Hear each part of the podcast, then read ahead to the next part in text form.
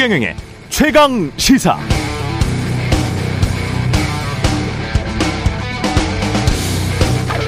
네, 큰 판을 봤으면 좋겠습니다. 미국의 금리 인상은 올해면 거의 끝나가는 분위기입니다. 경기 침체 우려가 있는데 인플레이션은 아직 잡히지 않았죠. 바이든 대통령은 내년 연말 대선을 앞두고 있습니다. 실업률은 역대 최저 수준이고 이제 경기 침체 안 오게 하고 인플레이션만 잡으면 됩니다. 금리 인상을 못한다면 바이든에게 남은 수단은 이민과 중국입니다. 코로나 이전 수준으로 이민자를 허용하면 임금 인상 압력을 덜 받을 것이고 그러면 인플레이션 압박이 돌을 겁니다. 반도체 등 첨단 분야를 제외하면 중국의 싼 공산품을 더 받아들이는 게 좋습니다. 게다가 중국에게 뺏긴 일자리는 한국 기업 등이 채워주고 있잖아요. 실제로 미국과 중국의 교역 규모는 지난해 사상 최대를 기록했고 WHO의 신호에 따라 미국 국경지대에는 이민자들이 다시 넘쳐나고 미국 아이폰은 중국인들에게 여전히 큰 인기를 끌고 있습니다만 중국 내에서는 미묘한 반한 정서, 반한 감정이 번지고 있습니다. 외견상 미국, 미국과 중국이 막 싸우는 것 같지만 실체는 끝없는 물밑 저울질과 각자의 이익 계산. 한국만 소리 높여 한미일 자유가치 동맹 외치면서 실익은 잃어가고 있는 것 아닌가요? 자유가치 동맹이란 정치적 미사오그에 취해서 유권자 국민의 이익을 해치는 방향으로 향하고 있는 건 아닌죠. 이러다 어느 시점 뒤돌아보면 우리 우리만 허수아비 이념을 향해 주먹질하고 있고 다른 강대국들은 뒤에서 주거니 받거니 윷놀이 즐기고 있는 건 아닐까. 그게 제일 두렵습니다.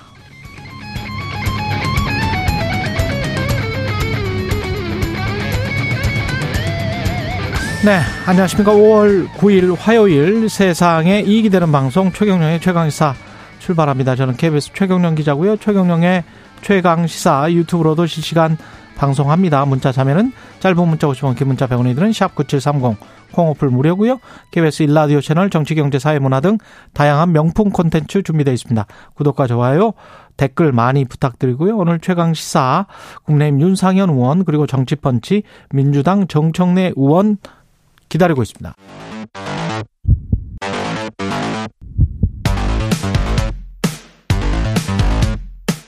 오늘 아침 가장 뜨거운 뉴스 뉴스 unboxing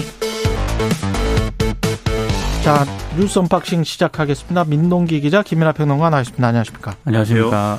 어제 한일 정상회담에 이어서 한일 의원연맹 의원들을 기시다 총리가 만났습니다. 그러니까 정진석 국민의힘 의원하고요. 윤호중 더불어민주당 의원이 이제 기시다 총리와 45분 정도 만났는데 어, 두 의원의 반응은 전혀 반대였습니다. 예. 일단 윤호중 의원이 면담을 마친 뒤 기자들에게 간단하게 이제 얘기를 했는데 후쿠시마 원전 오염수 방류 전에 한국 시찰단의 현장 파견 합의하지 않았습니까? 그랬죠. 이 부분에 대해서 윤 의원은 시찰에 그칠 게 아니라 양국 전문가들의 공동 검증의 기회가 될 수 있도록 노력해 달라 이런 음. 얘기를 했다고 하고요. 그리고 이 원전 오염수와 관련해서는 해양 방류 외에도 기타 다양한 대안도 검토해 줄 것을 기시다 총리에게 요청을 했다. 이렇게 얘기를 했습니다.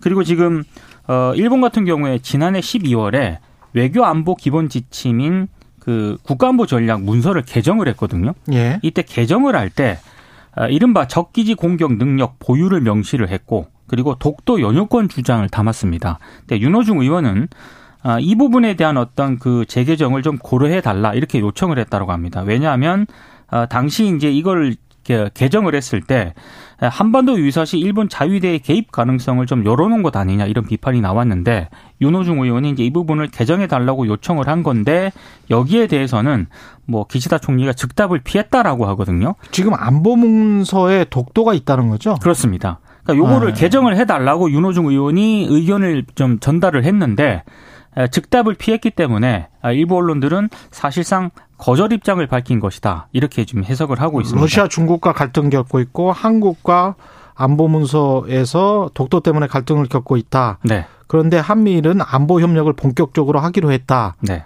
우리 정부나 일본 쪽은 그렇게 주장을 하고 있으면 앞뒤가 안 맞는 것 아니냐 뭐 그러니까 이런 이야기인 것 같습니다. 모순이 있기 때문에 예. 아, 문서를 좀 다시 개정을 해달라 이렇게 요청을 했다라고 하는데 기시다 총리는 즉답은 피했다라고 하고요.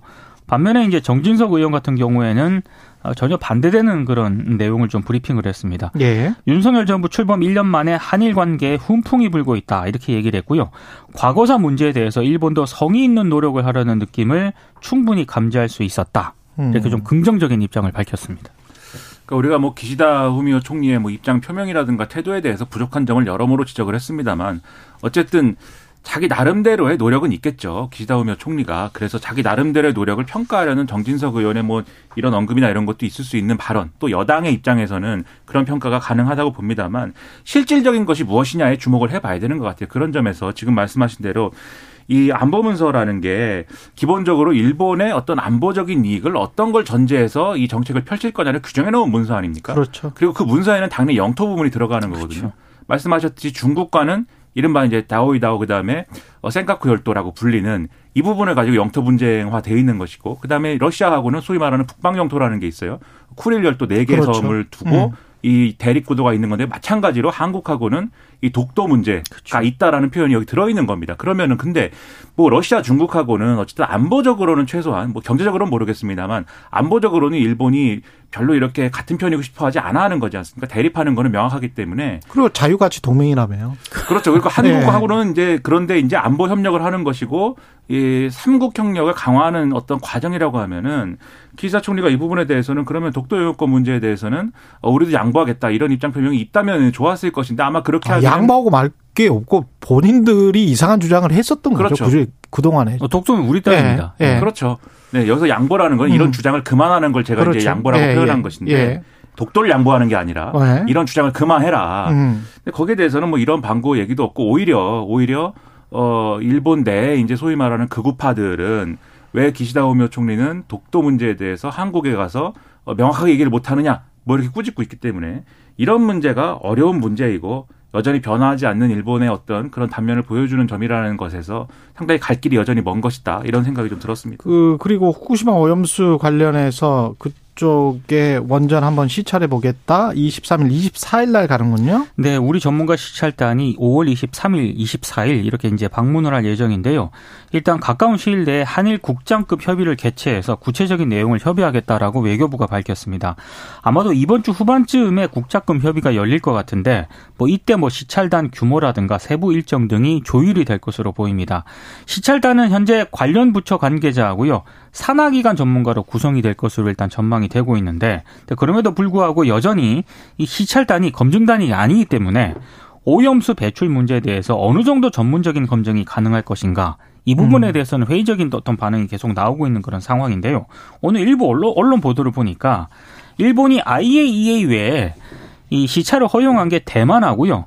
태평양 섬나라 18개 나라가 모인 태평양 도서국 포럼 사무국이더라고요. 예. 근데 이 두 나라에 대해서 음. 어, 시찰을 허용을 했을 때 어떤 과정을 거쳤냐면 보통 한 다섯 단계로 이루어졌다라고 하는데 첫 번째가 도쿄전력 담당자가 전반적인 과정을 브리핑을 합니다. 예. 그리고 이제 현장을 간다고 해요. 두 번째가. 예. 아, 그리고 세 번째가 현장이라는 게 아마 이제 탱크가 있는 맞습니다. 거기. 예. 그리고 그 1km 해저 터널 현장을 가서 이제 이렇게 둘러본다는 겁니다. 세 번째가. 거기는 이제 방류할 해저 터널. 그렇습니다. 예. 그리고 네 번째가 아, 지금 희석된 오염수에서 키우는 뭐 광어라든가 전복 사육 시험장을 둘러본다는 거고요. 광어나 전복을 희석된 오염수로 키운데요. 그 시험장이 있다고 합니다. 거길 이렇게 보여준다고 하고요. 그럼 방류하지 말고 계속 키우면 되겠네.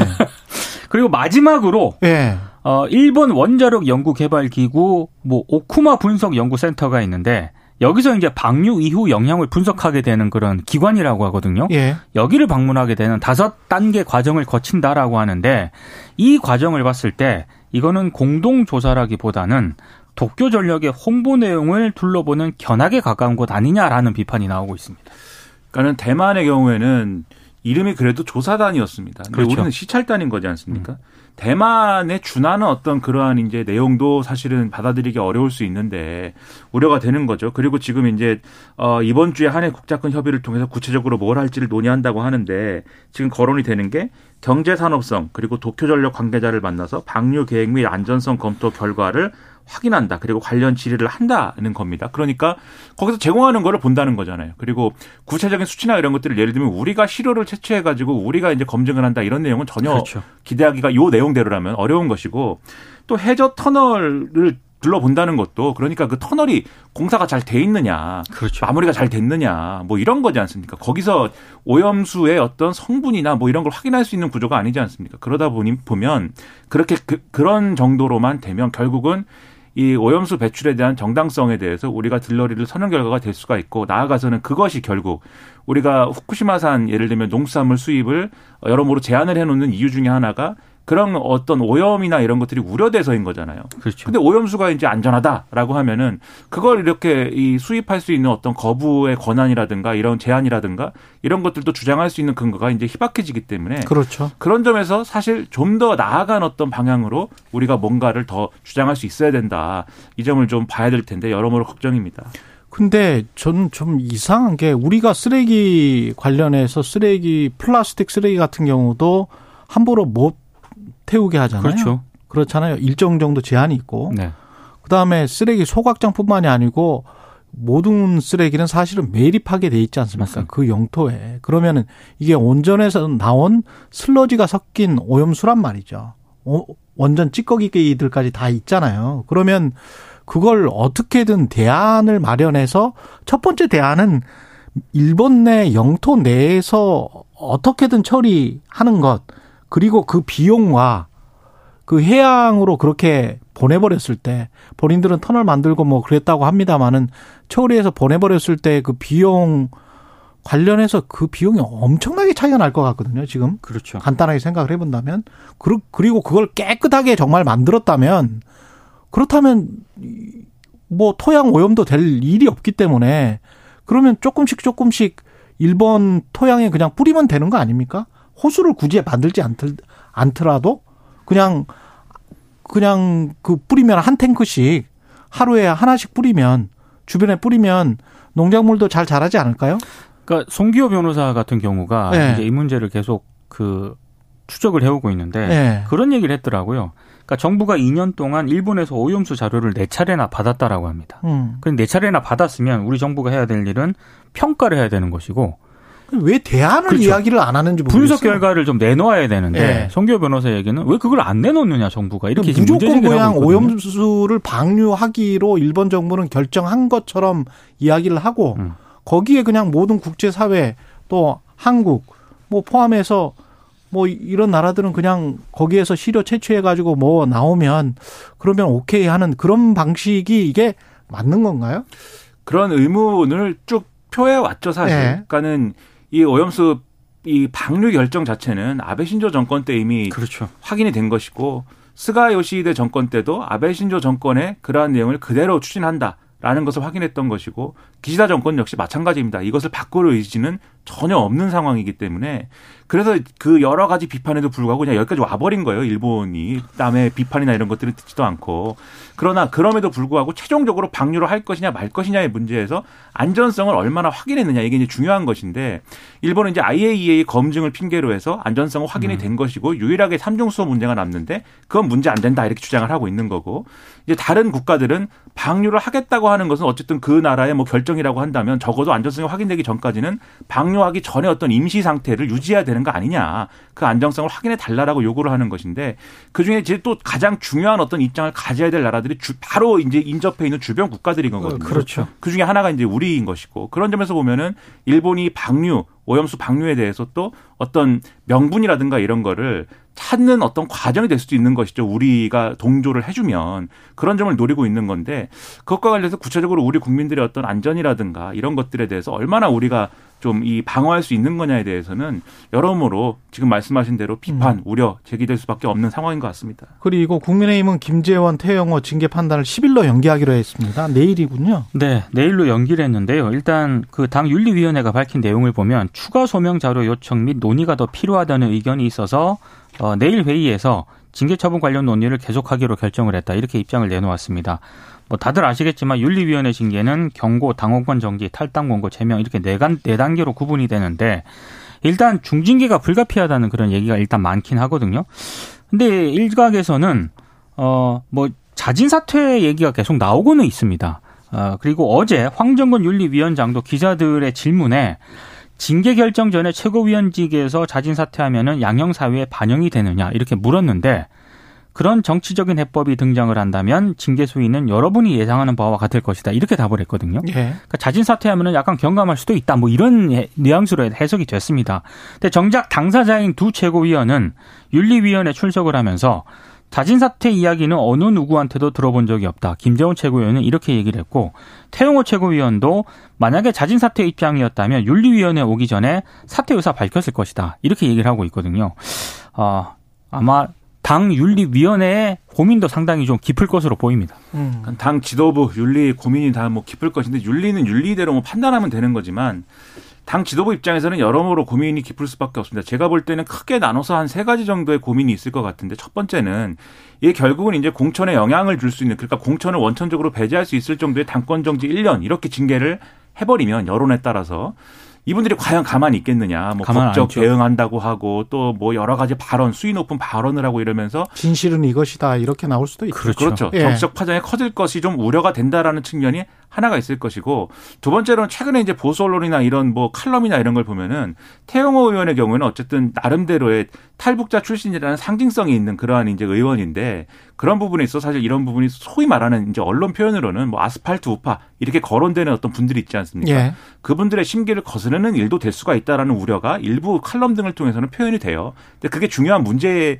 인가라는 의문도 있지만 어쨌든 그런 계산도 있는 거여서 그런 부분에 대한 우려가 있는 거 아니냐라는 생각도 들고 마지막으로 이 두 분이 예를 들면은 당권 정지 1년 이렇게 해가지고 징계가 되지 않습니까? 지난번에 이준석 전 대표 때 아마 그 얘기 많이 했는데 그래 이분들의 상태는 사고입니다. 거리가 아니에요. 그렇죠. 만약 거리가 되면은 그걸 추가로 이제 선출하면 됩니다. 그렇죠. 자, 진 사퇴해 가지고 두 명이 네. 거리가 됐다라고 하면 아마도 이제 국민의힘의 전국입니까? 전국위에서 추가 선출하면 돼요 두 명을. 그래서 지도부를 온전하게 유지할 수가 있는데 사고 상태가 되면 두 명이 그냥 없는 채로 지도부가 쭉 가야 됩니다. 새로 선출하지도 못하고 그러면 지금 몇 명입니까? 이 최고위가 일곱 명입니까? 일곱 명 중에 다섯 명을 어쨌든 그 청년 최고위원 포함해 가지고 직접 선출을 했는데 이 중에 두 명이 시작하자마자 이렇게 어 무력화된 상태로 지도부를 유지할 수 있겠느냐 그런 의문이 바로 제기가 되는 것이기 때문에 차라리 사퇴를 해줬으면 좋겠다라는 의, 이 의견 여론이 있는 것이죠. 다만 두 최고위원들은 안 하겠다는 사퇴 안 거죠. 한다 이렇게 얘기를 하고 있어서 예. 아마도 상당한 설득 작업이나 이런 게 이루어지지 않을까 생각이 됩니다. 그리고 김남국 의원은 이 코인 투자했을 때 초기 자금이 어디서 나왔느냐 주식 팔아서 했다 뭐 이렇게 지금 이야기하고 있는 것이고요. 어제 이제 코인 투자금 출처에 대해서 해명을 했는데요. 예. 2021년 1월 13일 보유 중이던 이른바 LG 디스플레이의 주식 전량을 매도 주문해서 그때 한 9억 8천만 원 정도의 예수금이 발생을 했고 이 금액을 가지고 가상통화 초기 투자금으로 사용을 했다. 이렇게 해명을 했습니다. 예. 아, 근데 추가적으로 좀 소명을 해야 될 부분이 좀 있는 것 같습니다. 왜냐하면 김남국 의원이 밝힌 실제 재산하고요. 예. 신고 재산 간의 차이가 발생을 했기 때문인데 일단 음. 2021년 어, 재산 신고 내역을 보면은요. 11억 800만 원이라고 지금 11억 800만 원. 예. 예. 근데 지금 어제 해명을 보면은 LG 디스플레이의 주식 전량을 매도 주문해서 이 금액을 가지고 어 코인 투자 차, 투자 자금으로 활용을 했다는 거 아니겠습니까? 그 원래 2021년 재산은 보면 한 1억 4천만 원 정도 가지고 예금을 가지고 있다가 11억 800만 원으로 증가했다고 신고를 했는데 예. 그러면 재산 총액이 10억 가까이 증가를 했는데 이건 설명이 제대로 안 되는 부- 그런 부분이거든요. 음. 왜냐하면 가상 코인에다가 투자를 했다라고 한다면은 예. 그 금액이 비는 거지 않습니까?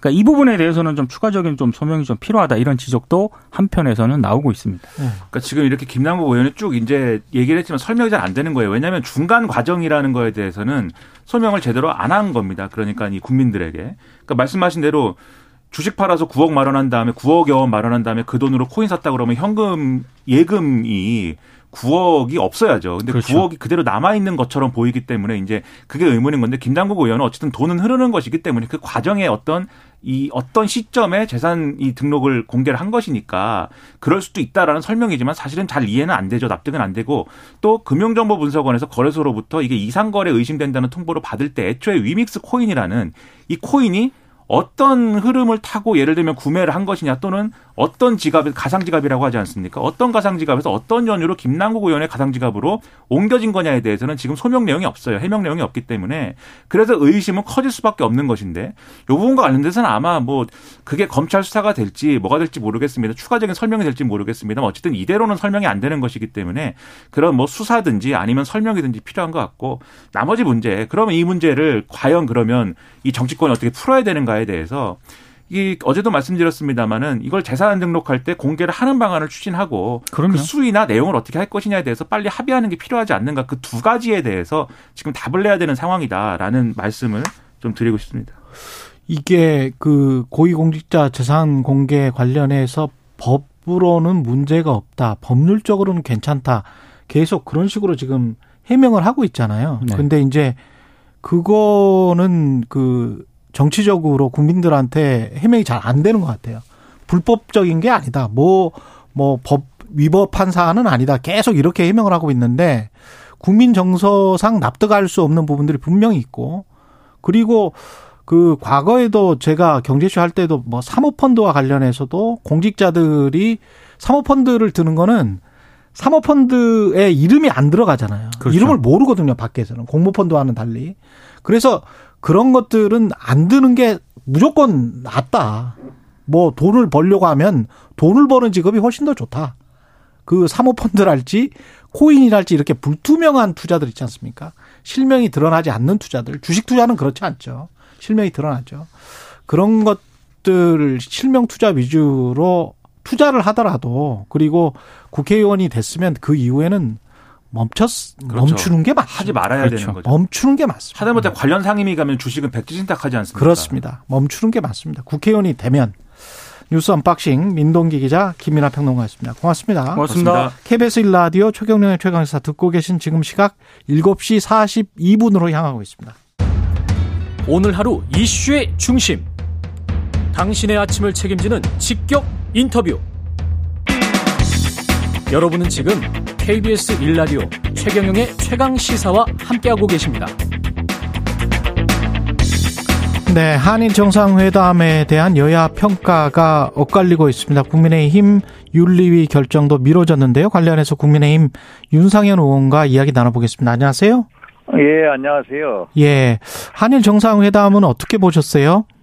아, 정상회담, 뭐, 일단 과거사 문제에 있어서, 예, 지난 3월 16일 동경에서 이 윤석열 대통령 만났을 때보다는 좀 더 한 발자국 나가지 않았나. 음, 예를 들어서 강제징용 피해자분들에 대해서, 어, 뭐, 힘들고 슬픈 경험을 한 거에 대해서 가슴 아프게 생각한다. 물론 개인적인 의견입니다만, 이거를 이제 공식석상에서 어, 이 기시다 후미오가 얘기한 거 그게 좀 이의가 있지 않나. 물론 우리 국민적인 기대는 못건 사실입니다. 예, 그렇지만은 이제 낮은 단계 유감을 표명함으로써 본인 스스로 어떤 한일 관계 개선을 향한 윤석열 대통령의 어떤 결단에 조금이나마 호응해 왔다 이렇게 보고 있습니다. 근데 윤석열 정부 내에서 보면은 그런 평가도 가능할 것 같습니다만은 긴 예. 시계열을 놓고 보면 예. 일본이 왔다 갔다 하는 것 아닌가. 어떨 때는 일본- 뭐, 뭐, 통념의 염 이랬다가 사과를 했다가 아니면은 또 아니라고 했다가. 일, 일본 사람들은요. 예. 지금까지 한 40에서 50여 차례 사고를 했다고 했는데 2015년 8월 예. 이제 전후에 이제 70, 60주년인가요? 1945년 이후에 그 아베의 이제 그 담화에 보면은 이 미래 세대에게 자꾸 반성과 사죄의 역사를 자꾸 짊어지게 하지 않겠다. 그런 부담을 주지 말자. 음. 이게 있습니다. 그러니까요. 2015년 8월. 예. 그런 면에 있어서 어떤 미국, 아, 일본 조야의 분위기가 이 소위 말해서 우리 오부치게 이조가 1998년 10월 김대중 대통령한테 한 거, 예.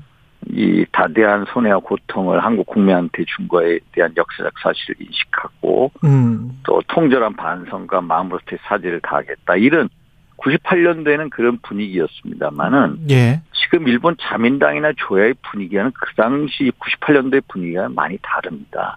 어. 지금은 왜 자꾸 사과를 해야 되냐? 어? 사과하지 마라. 심지어 요번에 기시다 후미오의 발언도요. 예. 개인적인 발언입니다만 음. 이게 외무성이나 자민당 이쪽에서는 그런 발언을 하기를 원하지 않았거든요. 오히려 기시다 후미오가 그런 면에 있어서는 전향적인 사람입니다. 음. 그런 분위기 속에서 우리 대통령의 결단이 호응하려고 노력을 했다. 예. 그래서 이게 또 2018년 10월에 우리 대법원 판결 강제징용 피해자분들에 대한 개인 손해배상이 우리가 이제 대법원의 확정 판결이 나오지 않았습니까? 예. 이 사람들은 계속해서 이런 식의 사죄를 하다가 예. 혹시 또 계속해서 법적인 책임에 연루되는 거 아니냐라는 이제 일본인 특유의 어떤 이제 우려, 강한 아. 우려가 있습니다. 일- 일단 우리가 15분이 승소 판결을 받지 않았습니까? 음. 승소 판결을 받고 또 지금 한 1000명 정도가 또 지금 소송 중에 있거든요. 그러면은 일본인들은 계속해서 야, 계속해서 이런 법적인 책임 논쟁으로 가니까 일단 우리가 원하는 그 어떤 이 발언의 수위하고 일본 조야의 분위기는 다르다. 그런 분위기 속에서 기시다 후미오가 개인적으로 참 음. 이한 일보 진전된 입장을 보였다 라는 겁니다. 그 일본 보도 니온 게이자이 신문에는 우리 정부가 일본 총리에게 직접적 사과와 반성 표현을 요구했지만 성사되지 않았다. 근데 대통령실은 이 보도는 사실이 아니다. 그게 직접적으로 안 했었고요. 제가 보기에는 아키바 다케오라고 있지 않습니까? 예. 국가안전보 장 국가안보국장이 왔습니다. 예. 그, 그 사람이 와가지고 조태현 국가안보실장하고 음. 어, 미리 며칠 전에 회담을 하지 않았습니까? 예. 아마 거기서 그런 논의가 있었을 거예요. 조태현 국가안보실장 입장에서는 당연히 우리 대통령의 결단에 얘기를 했겠고요. 예. 또 우리 하, 어, 이 대한민국 내 분위기가 저도 98년 10월에 오부 오부치 총리가 한 예를 들어서 통절한 반성, 마음부터의 사죄를 직접적으로 언급하는 게 좋겠다라고 의견 표현을 했겠죠. 음. 근데 그거를 이제 두루뭉실하게 98년 10월에 이 역대 이 선언, 한일 공동선언을 포함한 역대 내각의 역사인식을 전체를 개선한다. 이런 표현을 하지 않았습니까? 예. 아마 거기서 그런 얘기가 나왔을 거예요. 음. 알겠습니다. 예. 그리, 예. 그리고 어제 그 한일 의원 연맹에서 야당의 윤창중 의원이 아마 그런 이야기를 한- 했나 봐요. 윤호중 의원, 예. 예, 예, 예. 그, 저, 윤호중 의원, 예. 안보문서에 러시아, 중국 그 영토 분쟁과 함께 대한민국 독도가 어, 이렇게 들어있는 거는 모순이 아니냐. 안보 예. 협력한다면서 한일 간에, 한미일 예. 간에. 그래서 그거는 빼야 되는 것 아니냐. 안보문서, 일본에 안보문서를 재개정, 어, 하는 게 맞지 않느냐. 이렇게 지금 요청했다고 나오고. 이제 예. 그 소위 말해서 독도, 얘는 다케시마가 일본 고유의 영토라는 것은 예, 예. 53년부터 일본의 공식적인 입장이고요. 음. 계속 교과서나 외교청서에 계속 그렇게 표현이 돼 왔고요. 예. 이것을 재개정 요구는 한마디로 얘기해서 자꾸 이게 이 우리가 실효적 지배를 독도로 하고 있지 않습니까? 예. 그래서 이 재개정 요구하면은 결국 이게 독도 문제를 자꾸 국제 분쟁화 시키는 거다. 아, 오히려 공론화 시키지 말자. 독도 공론화 이제 최근에 전용기 민당 의원이 독도 방문하지 않았습니까? 우리 땅인데 왜 방문 못해? 맞는 네. 얘기죠. 그러나 그게 어떤 분쟁 수역화하려는 일본 우위의 노림수에 말려든다. 음. 그런 식으로 계속해서 재개정 요구하라. 그래가지고 예를 들어서 일본 정부가 야 그럼 국제사법재판소에 가져가자 ICJ에 가져가자. 하면 우리가 어떻게 하겠습니까? 우리가 내 땅이고 우리가 역사적으로 또 지리적으로 법적으로 우리 땅인데 그걸 가지고 쟤들이 자꾸 자기네 땅이라 우겨대고 국제 분쟁화 시켜서 ICJ 가자고 했을 때 음. 그러면 어떤 결론이 나오겠습니까, 거기서? 그런 식으로 국제 분쟁화하는 의도에 말려들어서는 안 된다라는 게 우리 입장입니다. 근데 거짓을 지금 반박하지 반박하지 않으면 진실이 된다는 말도 있지 않습니까? 아니요, 아니요. 이걸 아닙니까? 계속해서 예. 이 자기네 땅이라고 우겨서 그러면은 예를 들어서 이 일본 같은 경우에 센카쿠스 아일랜드를 예. 소위 말해서 중국 사람들은 조어도라고 하죠. 예. 이거를 실효적으로 지배를 하고 있어요. 음. 일본이 중국하고 관계에서. 예. 어, 그러면 이 사람들이 그거 국제 분쟁 수역화에서 ICJ 가자고 하나요? 일본이 아니거든요. 철저하게 자기네들이 센카쿠스 아일랜드를 점령하고 있고 시조적 지배하는데 오히려 국제 분쟁이 안 되게끔 지금 톤다운 시키고 있거든요. 우리도 마찬가지로 독도를 시조적 지배하고 있지 않습니까? 일본이 중국에 대해서 센카쿠스 아일랜드에 대해서 취하는 입장과 같이 우리도 실질적으로 시- 시조적 지배를 하고 있는 입장에서 음. 국제 국제 분쟁화 되는 것을 오히려 막아야 된다. 그래서 말을 하고 있지 않는 것이다. 말을 하고 있잖아. 완전 음. 우리 땅인데 왜 음. 이 땅이라고 우기는데 그거를 껴들어 가지고 아예 대응할 필요도 없다. 돼야 된다. 예. 라는 게 우리 입장입니다. 철저히 무시해야 됩니다. 음. 예. 알겠습니다. 그리고 당 현안 중에서 윤리는 내일 열리기로 했는데 이게 아마 결정이 좀 굉장히 힘든가 보네요. 아, 이게요, 어떻게 보면은, 저는 이제, 솔직히 태용호 의원 같은 경우에, 예. 김재원 의원도 마찬가지지만, 당원들의 이제 선택을 받은 최고위원이고요. 예. 솔직히 최용호 의원은 당의 상징적인 자산이 있잖아요. 탈북민으로서 음. 국회의원도 하고 계시고, 또 최고위원도 하고 계시고, 또 그분이 말씀하신 발언에 대해서 아직 역사적인 이제 그 뭐라 그러나 합의, 평가가 아직 정확히 규정이 안 돼 있거든요. 또 이 뭐 남의 녹취록을 뭐 이렇게 녹음해서 이거 우리가 형사소송에서 독수 불가라는 조항 있지 않습니까? 예. 뭐 원래 녹음해가지고 빼돌리고 이런 것 등등 여러 가지 사정을 아마 고려하고 있을 거예요. 아, 4.3 같은 경우에 역사적 합의가 안 돼 있다고 지금 말씀하시는 거예요? 역사적인 합의 예를 네. 들어서 김일성이가 이제 사죄기했다. 뭐 또 박헌영이 예, 남로당이 했다 이런 등등의 발언에 대해서 아직까지 학계에서 역사적인 정설 단계까지는 와 있지 않, 아직 와 있지는 않다. 음, 음, 음. 그래서 예. 이런 거에 대해서 확실히 우리가 통일이 돼서 그쪽의 어떤 자료, 북한에 있는 자료 같은 거를 다 가지고 있지 않지 않습니까? 예. 그래서 이 아직 논쟁의 소지가 있다. 제가 그 보기에는. 잘못하면은 그 피해자들이 마치 김일성이 사주해서 어떤 반란을 일으킨 어떤 사람들인 양 묘사가 어. 될수 있는 거 아닙니까? 아니 김일성의 사주, 또 네. 예를 들어서 남로당의 사주, 또 그 사이에서 어떤 우리 경찰들의 잘못된 그 행동 등등 예. 이런 거에 대해서 좀 더 총체적으로 역 이걸 보야 된다. 예. 말씀을 드립니다. 그러면 의원님은 태영호 최고위원의 말도 아니, 일견 대해서 아니 예. 그거를 옹호하는 게 아니라요. 예, 예, 예. 이런 가지 여러 가지 입장을 두루두루 살피고 있다 윤리위에서. 아, 윤리위에서 예, 그러기 이런저런 입장을 두루두루 살피고 있다. 예, 그래서 윤 늦어지지 않나. 그럼 경징계로 끝날 가능성이 높네요. 지금 말씀하시는 뉘앙스는. 아니죠. 경징계 일단은 중징계 분위기인데 예. 이제 여러 가지 이런 고려 사항을 이제 염두에 두면서 예. 즉각 이제 그 결정을 하지 못한 게 아니냐 이런 음, 겁니다. 알겠습니다. 여기까지 듣겠습니다. 예, 예. 시간이 없어서 국민의힘 윤상현 의원이었습니다. 고맙습니다. 예.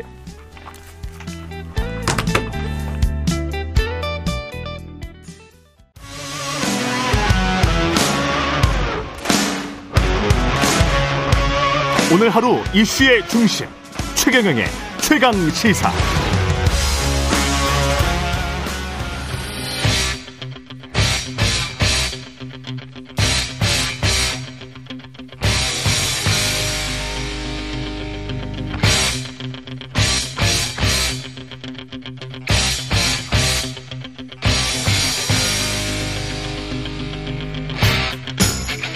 네, 답답한 정치 이슈를 팍팍 때려보는 시간입니다. 정치펀치 정청래 민주당 최고위원 나오셨습니다. 안녕하십니까? 네, 안녕하십니까. 정청래입니다. 예, 한일 정상회담 네.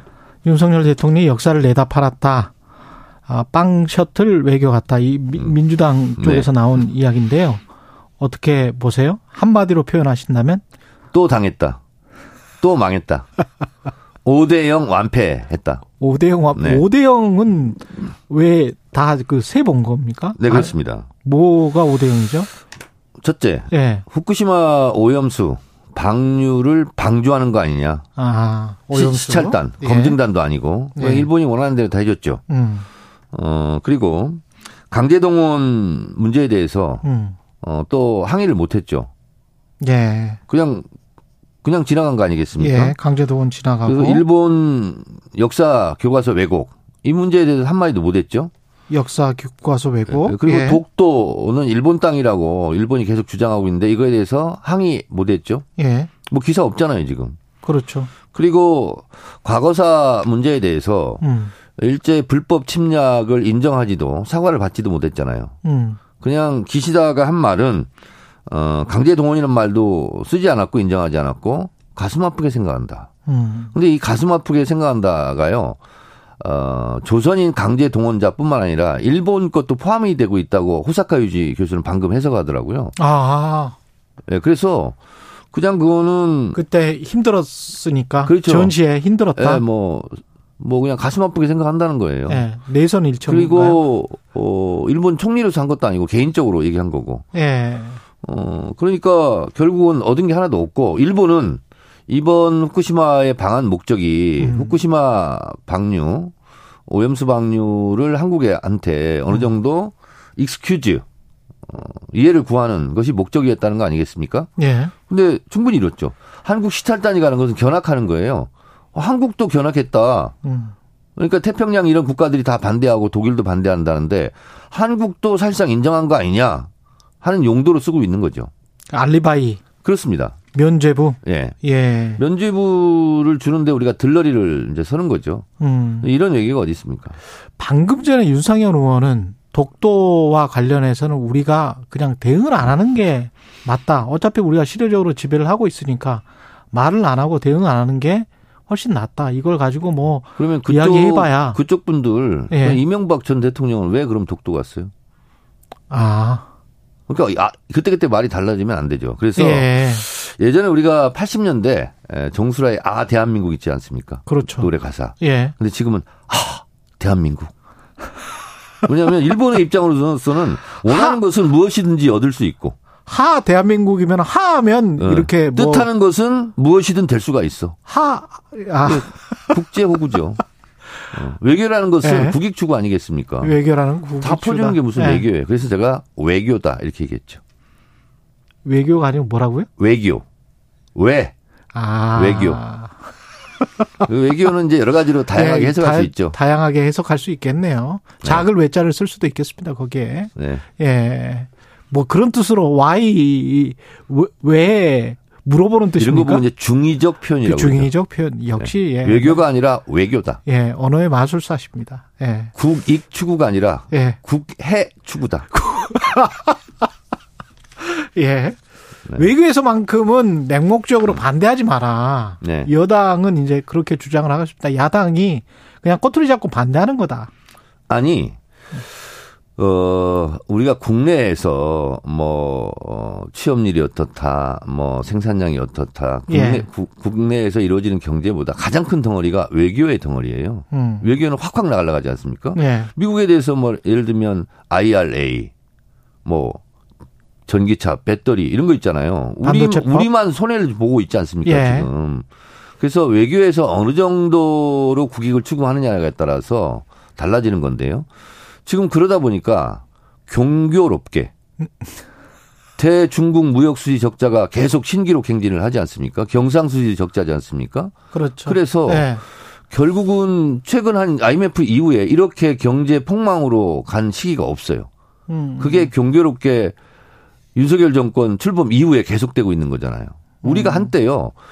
무역 우리가 수출로 먹고 사는 나라지 않습니까? 예. 문재인 정권 정권 마지막 임기 5년 차예요. 무역량 전 세계 7위예요. 그리고 군사력은 6위고 그렇죠. 일본한테 결코 밀리지 않는 이제 국가가 됐어요. 윤석열 대통령이 그렇게 선망의 대상, 동경의 대상이었던 일본이 음. 일본이 아니라고요 지금. 일본도 많은 국력이 쇠퇴했고 그래서 우리가 오히려 일본보다 앞서 나갈 수 있는 분야가 많지 않습니까? 근데 왜 절절 매는 거죠? 절절 매는 듯 보인다. 그렇습니다. 예.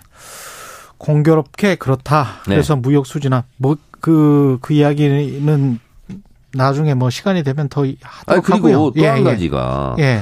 과거사 정리 안 되면 한 발자국도 나갈 수 없다는 인식 벗어나야 된다. 음. 그러면 과거사가 정리 안 됐는데 계속 앞으로 나가요? 근데 과거 역사라는 게 그런 거 아닙니까? 역사란 과거와 현재의 끊임없는 대화의 연속이다. 예. 과거의 아픔이 과거에 끝났으면 이런 말 할 수 있어요. 백번 양보해서. 그러나 과거의 아픔이 지금도 계속되고 있잖아요. 음. 그럼 그 문제를 해결해야 되지 않습니까? 예. 프랑스가 왜 똘레랑스 관용의 나라가 됐느냐? 음.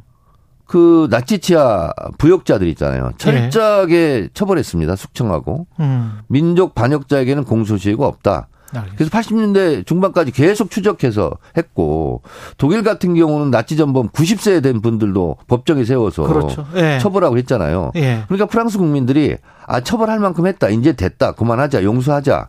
그래서 용서의 자격은 피해자가 있는 거잖아요. 음. 그래서 이제 관용을 베풀자. 이래서 프랑스가 관용의 나라 가 된 거 아닙니까? 근데 네. 우리는 반민특위 자절로 단 한 명도 처벌하지 못했지 않습니까? 그러니까 민족 정기가 바로 서겠어요. 예. 민주당 이야기 좀 해보겠습니다. 민주당 이게 민주당의 얘기입니다, 이게. 민주당의 목소리고. 예. 민주당의 가장 핫한 인물 요새 떠오르는 김남국 의원 이야기를 김남국 네. 의원이 뭐 굉장히 핫해져서 지금 정청래 의원보다 더 인기가 인기가 아니고 더 더 뭐랄까 이름이 더 잘 알려진 것 같아요. 스포트라이트. 스포트라이트. 주목도. 예. 네. 가상화폐는 저는 가상화폐를 잘 모릅니다. 아이 또 왜 이렇게 나오세요? 주식을 하지도 않고. 일단은 그러면 네. 이렇게 여쭤볼게요. 국회의원이 가상화폐를 한 게 잘못인 거 아닌가? 재산 공개는 그렇게 법 법에는 일단 그거는 재산 공개를 하느냐 마느냐 그 문제. 그 다음에 중간에 팔았었을 때 그 차액이 재산 공개를 재산을 제대로 신고한 것이냐 그런 문제. 그 다음에 입법을 할 때 발의를 하고 찬성 발의한 거에는 분명히 이름이 올라갔으니까. 그리고 공동 발의. 예, 공동 발의. 그리고 어 찬성도 두 번째는 찬성했다라고 지금 보도가 나오고 있잖아요. 그런 것들은 이해상충이 아니냐. 핵심은 이런 것 같아요. 자, 우선 예, 최경영 기자와 달리 예. 제가 다른 문제를 제기해 볼게요. 예, 이 개인의 비밀스런 음. 또 개인만이 알 수 있는 어, 그리고 금융 당국만이 이 포착이 될 수 있는 이런 정보가 어떻게 조선일보에 보도가 됐을까요? FIU. 네. 예. 어떻게 됐을까요? 검찰, 이 정보가 예. 검찰이나 국세청이나 뭐 FIU나 뭐 기관들 사이에서 왔다 갔다 하는 그러면 그 흘리는 정보죠. 것이 불법입니까? 합법입니까? 하- 그건 아무래도 불법이에요. 예. 불법이겠죠. 예, 그거는 불법이죠. 개인정보 보호법 위반 소지가 저는 있다고 보여요. 음. 자, 금융정보, 뭐, 금융정보 분석원 FIU에서 포착했을 수는 있죠. 음. 예를 들면 이상거래. 어, 이상하다? 그래서 포착을 했는데 문제가 있었다면 FIU에서 다른 수사기관에 넘겼겠죠. 넘기지 않았어요. 근데 이제 이, 이, 이런 FIU의 정보가 검찰에 흘러갔을 수 있죠. 예. 그래서 검찰에서 계좌 추적을 하려고 영장을 청구했어요. 근데 법원에서 아 이거는 계좌 추적할 것도 거리도 안 돼. 어, 이거 보니까 자료를 다 냈다는 음. 거 아닙니까 김남국 의원이? 어, 이건 영장을 칠 사안도 아니고 수사할 사안도 아니야. 영장이 기각됐어요. 근데 계좌 추적의 영장은 거의 100%다 영장이 나간다는 거 아니에요. 음. 근데 영장을 기각했다는 것은 문제가 없다. 법원이 음. 봤을 때 그러면 끝난 사안 아닌가요?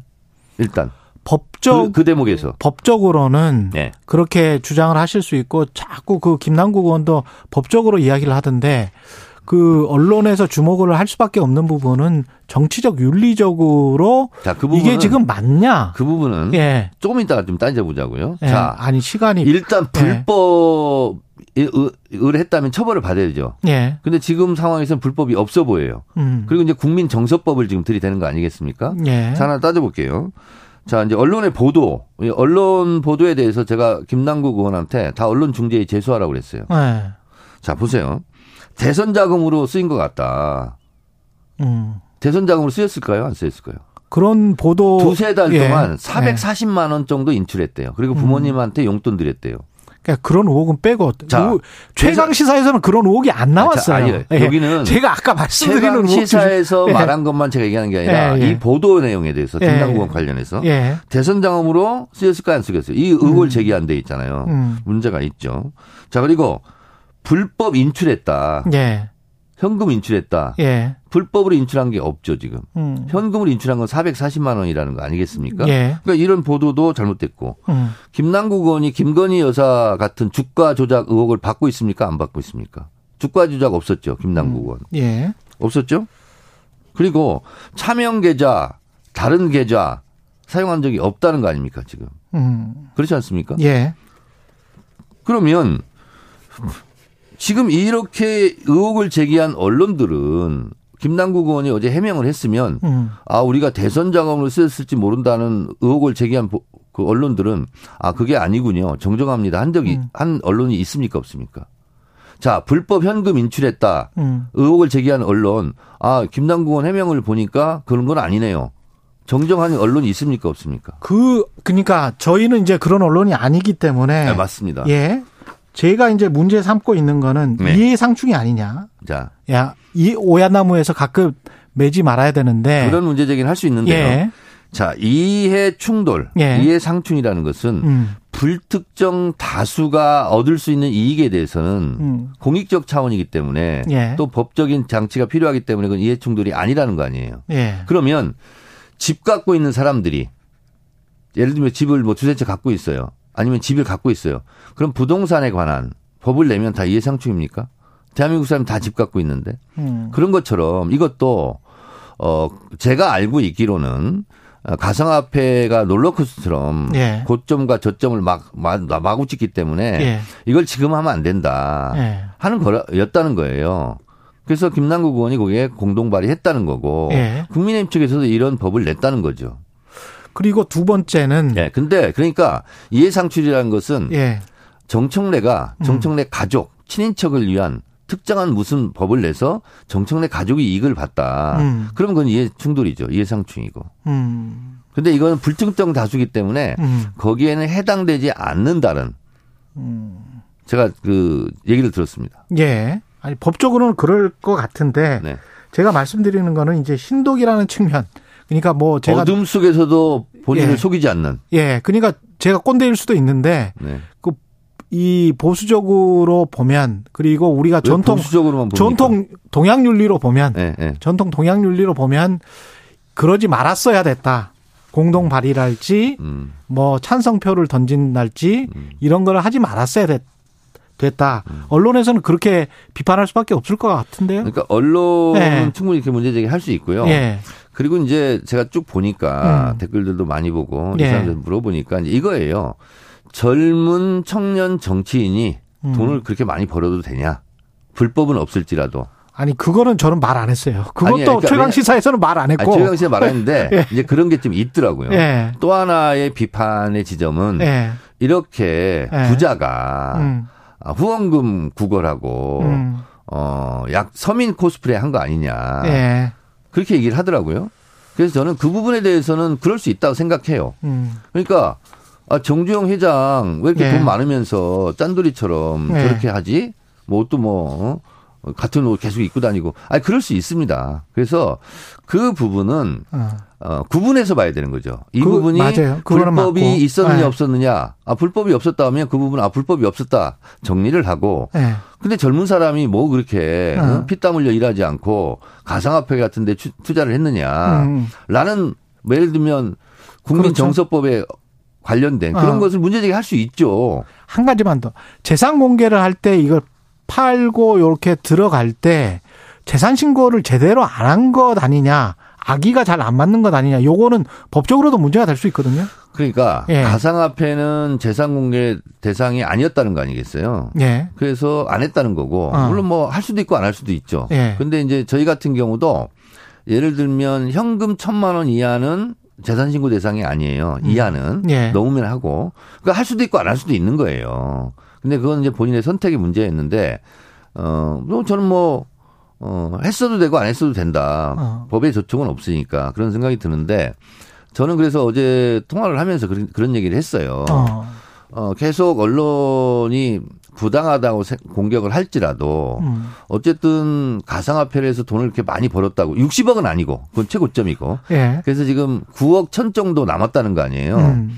그러면 60억을 벌었다는 듯이 60억을 인출했다는 듯이 음. 그래서 불법 대선 자금을 썼다는 듯이 한 언론은 그건 가짜 뉴스인 것 같고 예. 그건 가짜 뉴스 그건 말도 안 되는 얘기고 그렇, 그렇다 할지라도 아, 9억이 남아 있어 잔금이 그렇잖아요. 예, 그렇죠. 일반 서민이 보기에는 엄청난 아, 큰 돈이죠. 큰 돈이지 예, 않습니까? 큰 돈이죠. 예. 그래서 투자금인데. 그래서 예. 그런 부분은 상대적 박탈감을 느낄 수 있지 않습니까? 그렇습니다. 그래서 예. 그거는 국회의원이고 또 예. 공인이고 그렇기 때문에 그 부분에 대해서는 어. 좀 유감 표명을 하는 게 어떻겠냐. 음. 저는 그렇게 조언을 했습니다. 알겠습니다. 그리고 국민의힘 그 이슈는 아까 지금 윤상현 의원 중징계를 해야 된다는 건지 안 해야 된다는 건지 묘합니다만 5월 10일에 다시 논의하기로 했다. 그리고 윤상현 의원의 뉘앙스로 봐서는 큰 1년짜리 징계 뭐 이런 건 안 나올 것 같기도 한데요. 그거야 뭐 알 수 없죠. 예. 어, 그런데 저희들은 음, 징계를 안 하는 게 더 좋습니다. 민주당 입장으로서는 예. 국민의힘이 그건 뭐 윤- 본인들이 알아서 할 일이죠. 본인들이 알아서 예. 예. 뭐 남의 당에 대해서 제가 이렇게 해야 된다 저렇게 해야 된다 하고 예. 내정 간섭하고 싶지는 않습니다. 아. 알아서 잘 하십시오. 여기도 국민정서법이 걸려 있어요. 여기도 국민정서법이 걸려 있다. 네. 근데 대통령 그런데 이제 대통령실 공천개입 녹취록 이거는 네. 진실이 흐지부지 돼버렸기 때문에 아니 근데 그 태영 부분에 관해서는- 의원의 주장에 의하면 본인이 예. 거짓말한 거 아닙니까?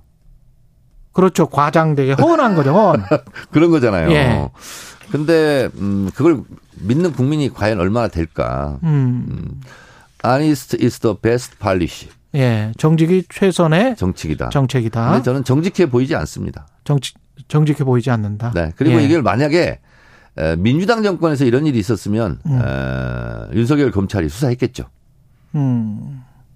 그리고 참 자기 편들이니까 이제 예. 수사를 안 하는 것 같, 같습니다. 예 이것도 나중에 예. 외상값 계산을 다 할 것 같습니다. 외상값 계산 정권 끝나고 나서. 돈봉투 의혹과 관련된 거는 어떻게 지금 외상값이 처리가 되고 있는지. 그거는 두 분이 탈당을 했고, 예, 어, 그리고 검찰에서 수사 중인 것으로 알고 있고, 예. 그렇습니다. 알겠습니다. 강내구 전 감사가 구속이 됐고 쇄신 워크숍은 또 안 합니까? 민주당 같은 경우는. 어, 5월 달 일정이 굉장히 빠듯하더라고요. 예. 5.18도 있고 뭐 쭉 그래서 예. 조금 시간이 좀 지나야 할 것 같습니다. 알겠습니다. 여기까지 듣겠습니다. 아니, 대선 1년 왜 평가하라고 해놓고 안, 하- 이거 안 물어봅니까? 마지막으로 예 시간이 거의 다 돼서 정치는 예. 실종됐고, 예, 경제는 폭망했고, 예, 검사 독재고, 외교는 참사고, 국방은 전쟁이 일어나는 거 아니야? 불안이 있고, 음, 사회는 과거로 퇴행하고 있고. 이 준비해 오셨군요. 아, 그리고 그, 예, 안 물어봤으면 큰일 날 뻔했네. 이게 뭐 예. 정권이야. 예, 이게 뭐 나라야. 이런 생각이 듭니다. 참 큰, 큰일입니다. 예, 정치펀치 정청래 민주당 최고위원이었습니다. 고맙습니다. 네, 감사합니다. 최경영의 최강 시사는 여러분과 함께합니다. 짧은 문자 50원, 긴 문자 100원이 드는 샵 9730. 어플 콩과 유튜브는 무료로 참여하실 수 있습니다.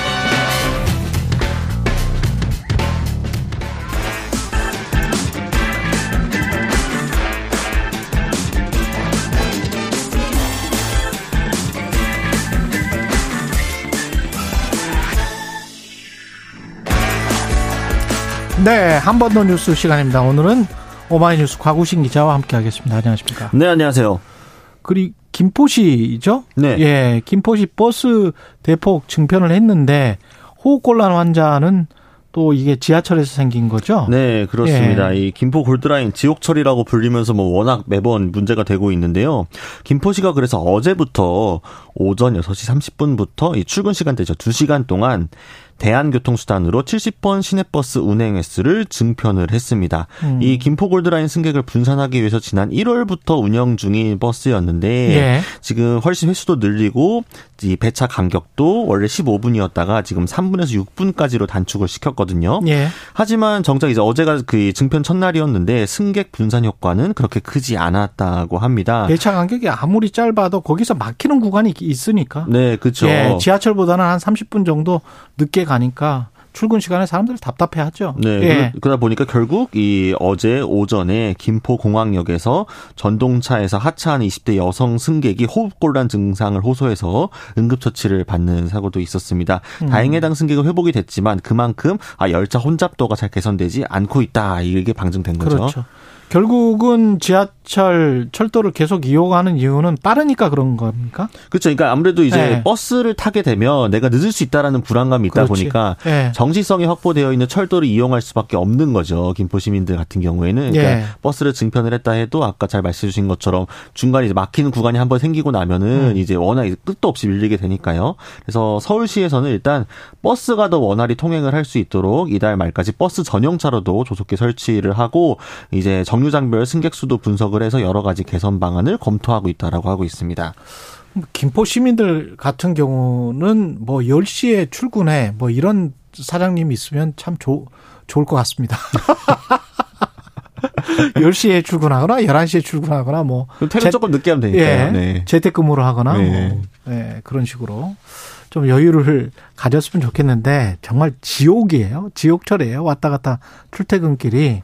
서울시가 지금 구조적으로 뭔가 전동차를 투입하겠다? 신규 전동차를? 네, 그러니까 예. 지금 사실 이제 김포 골드라인만이 아니라 서울시 내에 있는 지하철 중에서도 혼잡도가 높은 게꽤 많은데 네. 특히 이제 9호선 아마 타보신 분들은 음. 아실 거예요. 특히 여의도 오는 9호선 한번 타려고 하면은 굉장히 힘들죠. 그렇죠. 오세훈 시장도 이제 어제 이제 실제로 본인도 타보고 나서 그 소감을 페이스북에 올렸는데요. 그러면서 일단 신규 전동차를 올해 연말부터 이 투입을 앞당기겠다고 했습니다. 원래 내년 중반 정도의 도입 계획이었는데요. 예. 그러면서 이 혼잡률을 낮추기 위해서 운행 횟수를 늘리고 있지만 여전히 승객을 감당하기 충분하지 않다라는 생각이 든다라면서 추가 조치를 서두르겠다라고 밝혔는데요. 일단 이 전, 신규 전동차 이제 투입과 별개로 이 지난해 11월에 혼잡도를 줄이기 위해서 24년 초까지 48칸을 추가하겠다고 발표한 바 있었습니다. 48칸을. 네.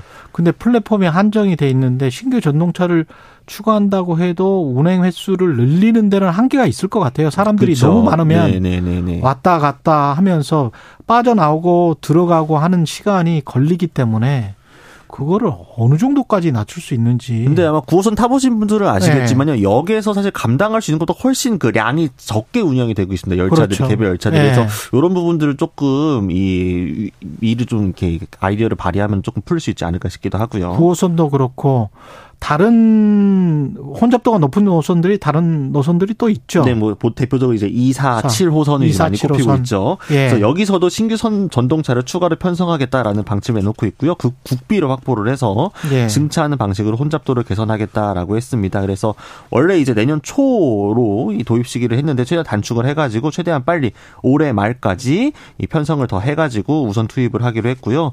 최종 투입까지는 보통 통상 2, 3년 정도 걸리지만 조속하게 서울시가 좀 힘을 써보겠다고 나선 상황이고 신규 투입 전까지는 노후 전동차 중에서 안전성이 확보된 전동차를 최대한 활용해 보겠다 이런 방안도 나오고 있는 상황입니다. 결국은 일자리가 서울 수도권에 집중돼 있고 네. 사람들이 여기서 2,500만 명이 사는 게 그게 가장 핵심적인 네, 이유인 것 같습니다. 수도권 과밀화를 해결하지 않고 예. 서 사실은 네. 예, 지역 균형 발전 이 어디에서나 이슈가 되는데 그 밑에 깔려 있는 이슈라서 사실은 사람들이 잘 안 보는 것 같아요.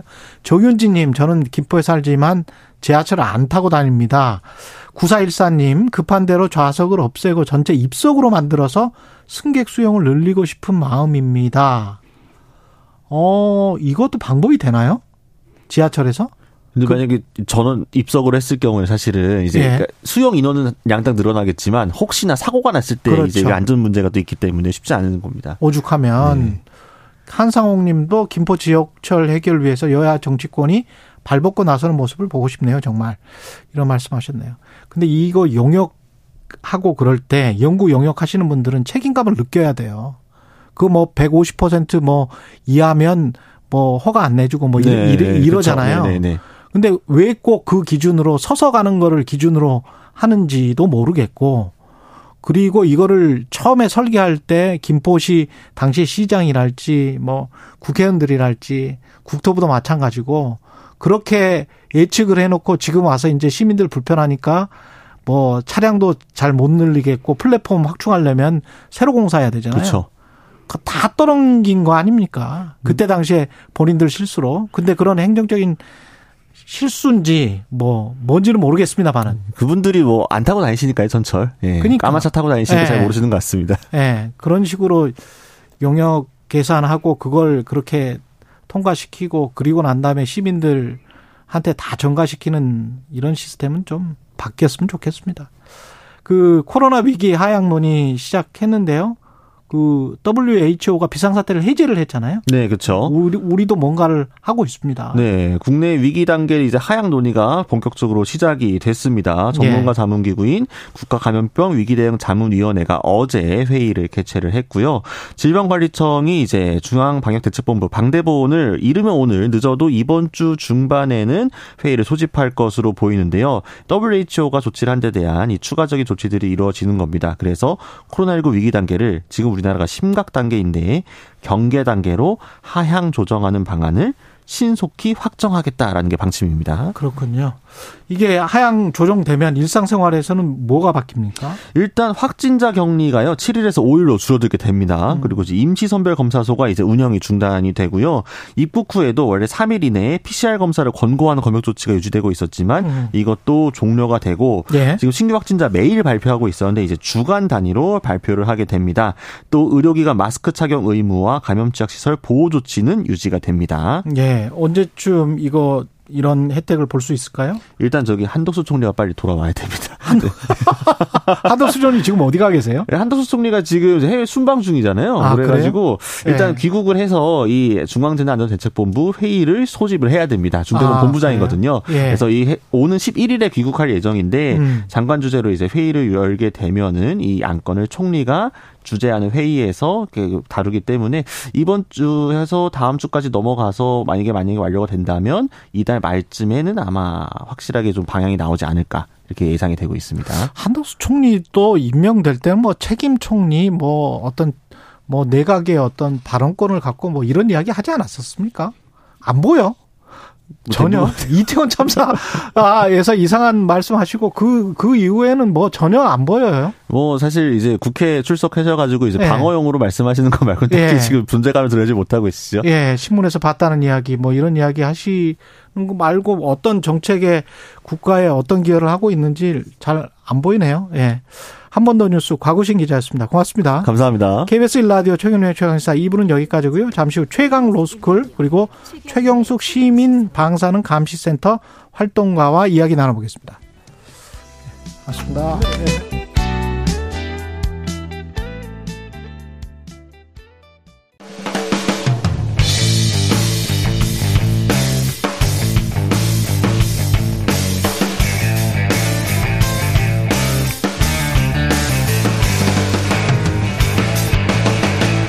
최경영의 최강 시사. 네, 정치 시사 파헤쳐보는 시간 최강 로스쿨 초대학장 김준우 변호사 모셨습니다. 안녕하세요. 네, 안녕하세요. 예. 김준우 변호사입니다. 자꾸 예. 초대학장을 강조하니까. 최강 로스쿨 김준우 변호사 모셨습니다. 앞으로 이렇게 할게요. 아니 초대가 굉장히 네. 무겁거든요. 왜냐하면 첫- 전범이 없기 때문에 전례가 없기 때문에 그렇죠. 잘 못하는 사람들이 많습니다. 뭐 네. 초대 대통령이라든가 아, 뭐 그러네. 초대 공수처장이라든가 네. 뭐 그러니까 뭔가 이제 못할 것 같잖아요. 어, 워싱턴 조지 워싱턴 대통령은 꽤 잘했습니다. 아 그렇습니까? 네. 그렇긴 한데 나쁜 것도 있고 초대하니까 이제 이대가 벌써 하마평이 있나 그런 생각이 또 들고. 알겠습니다. 예. 최강.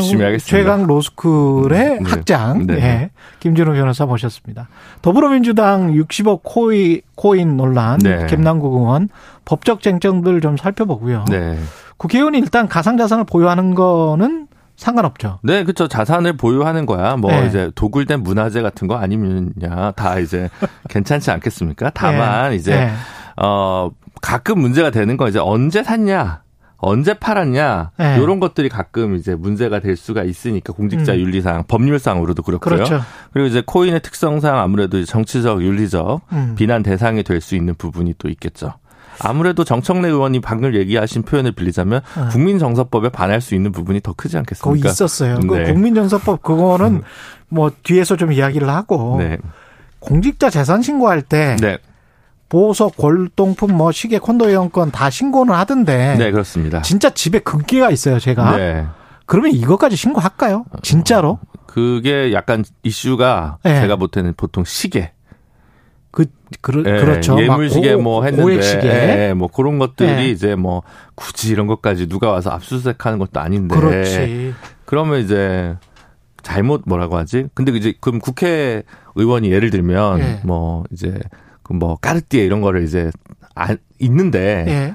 그럼 신고를 안 했다. 고가의 시계. 예, 예. 뭐 예. 어떻게 배우자 거 뭐 이런 거 신고를 안 했을 수 있지 않습니까? 그럴 수 있죠. 예. 그러면 이제 차고 다니면 안 되겠죠. 이제 차고 다니다 걸리면 이제 아, 공직자 차고 다니면 신고했느냐 안 했느냐? 예, 예. 그거를 근데 공직자 그 국회의원이 어, 시계를 신고했다 안 했다를 다 외우고 다니는 수사관이나 기자들이 없잖아요. 없습니다. 예. 예. 관보를 다 보지는 않으니까. 예.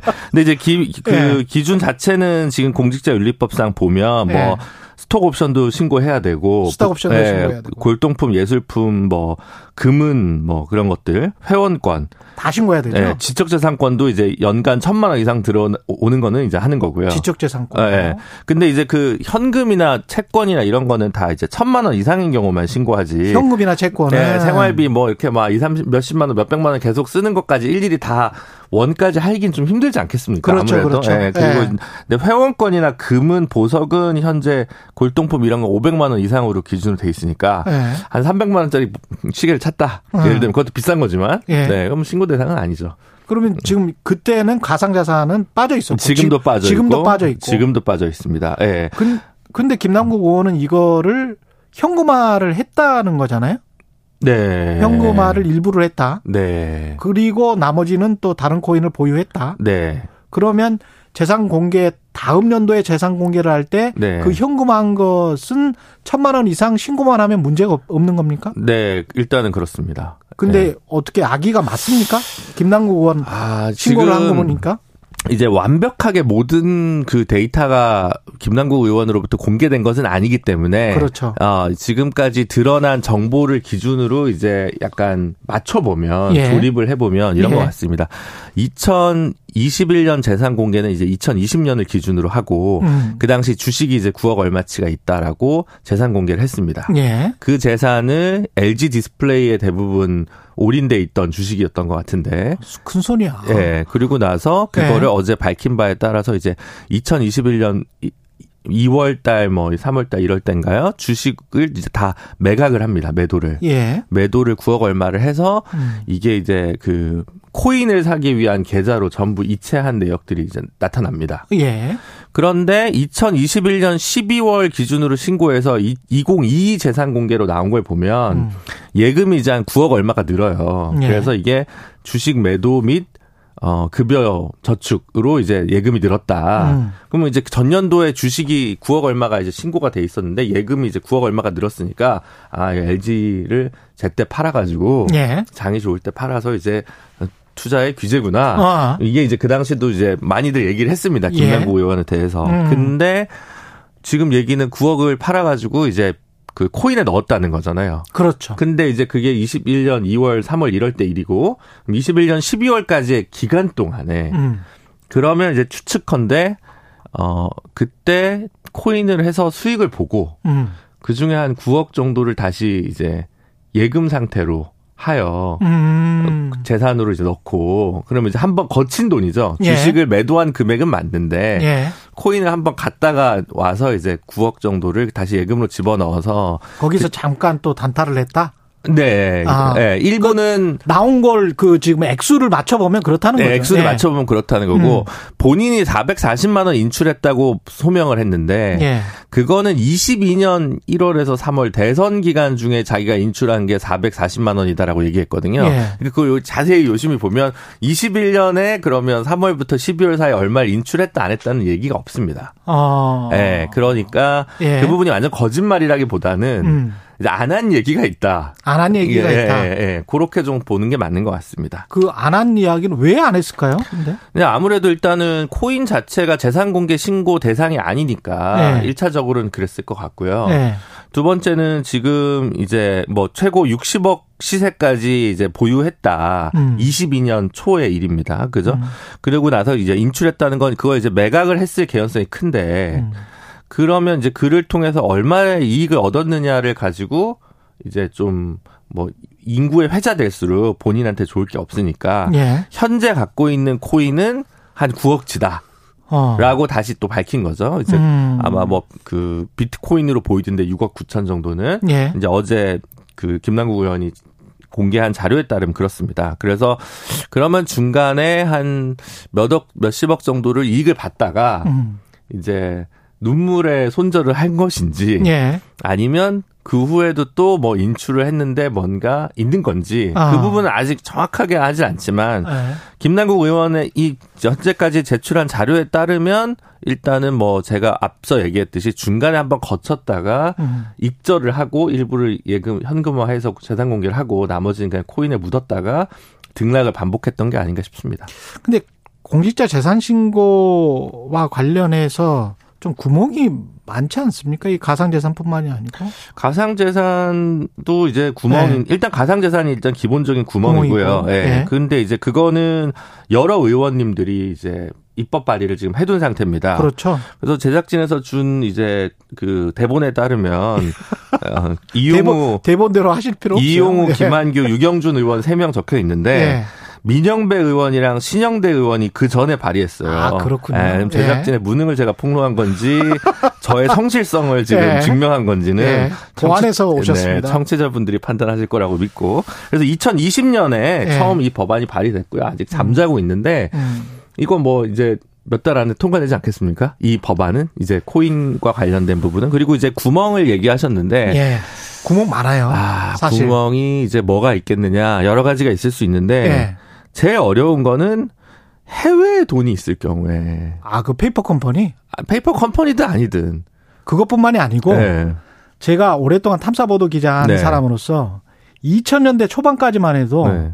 국회의원들 재산 신고할 때 있지 않습니까? 네. 공개를 할 때 관보에 어떻게 나와 있었냐면 몇 동 몇 호까지 찍혀서 나와요. 네. 근데 요즘 그러니까 2000년대 중반 이후에 네. 한번 쑥 훑고 지나갔어요. 네. 탐사보도 기자들이 네. 관보를 네.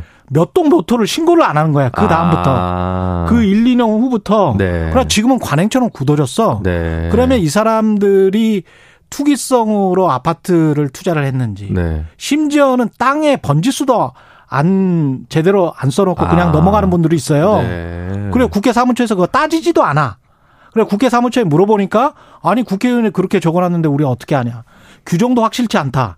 뭐 이런 식으로 지금 넘어가고 있거든요. 이런 거 제대로 해야 됩니다. 이게 코에 걸면 코걸이고 이게 지금 국회의원들이 자기들의 어떤 재산과 관련해서 어물쩍 넘어가려고 하는 게 탐사보도 기자들은 다 알고 있거든요. 예. 이거는 10년 전보다 더 후퇴해 있어요.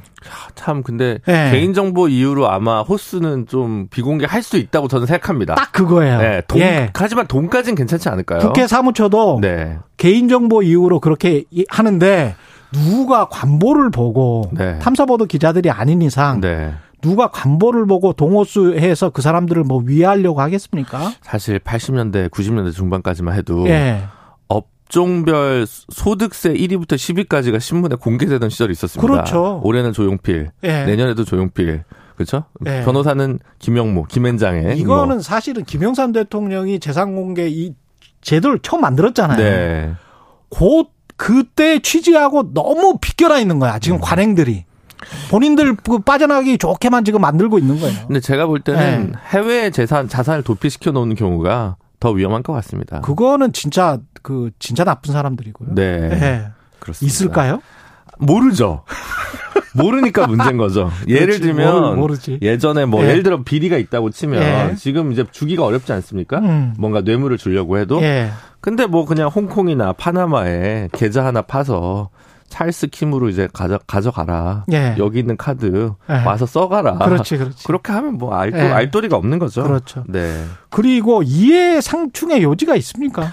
아, 그거는 이제 율, 법적인 문제랑 네. 그 이제 유- 윤리적인 예, 뭐- 정치적인 문제랑 완전 구분해서 예, 볼 수밖에 구분해서. 없는 것 같습니다. 예. 이해충돌 관련해가지고 이해충돌 방지법이 있죠. 예. 이제 이해충돌 방지법이 있는데 뭔가 심사하거나 평가하거나 음. 뭐 이럴 때는 이제 사전에 자기가 이해관계자라고 신고를 하고 기피 신청을 상대방이 하거나 본인이 회피를 하거나 이런 일들이 이제 당연히 뭐 판사한테도 있고 이제 여러 가지 그런 경우들이 다 있는데 그게 이제 이해충돌 방지법에서 예외로 두고 있는 게 법률 제정 그리고 대통령 제 에, 대통령령의 재정 개정 뭐 이런 거. 예. 요런 거는 지금 그 이해충돌 방지법 5조 3항에서 예외 적용하고 있습니다. 아. 예, 왜냐하면 이거는 다수 당사자, 그러니까 일반인에게 모두에게 적용하는 거기 때문에 어. 특정인에게 특혜를 준다고 보기는 좀 어려우니 법적으로는 네. 이거는 이해 상충이 안 되네요. 그러면 네, 네, 김남국 의원 같은 경우는 그렇습니다. 그래서 예. 법률적으로 이해 상충이 아니다. 음. 그러니까 지금 김남국 의원 같은 경우는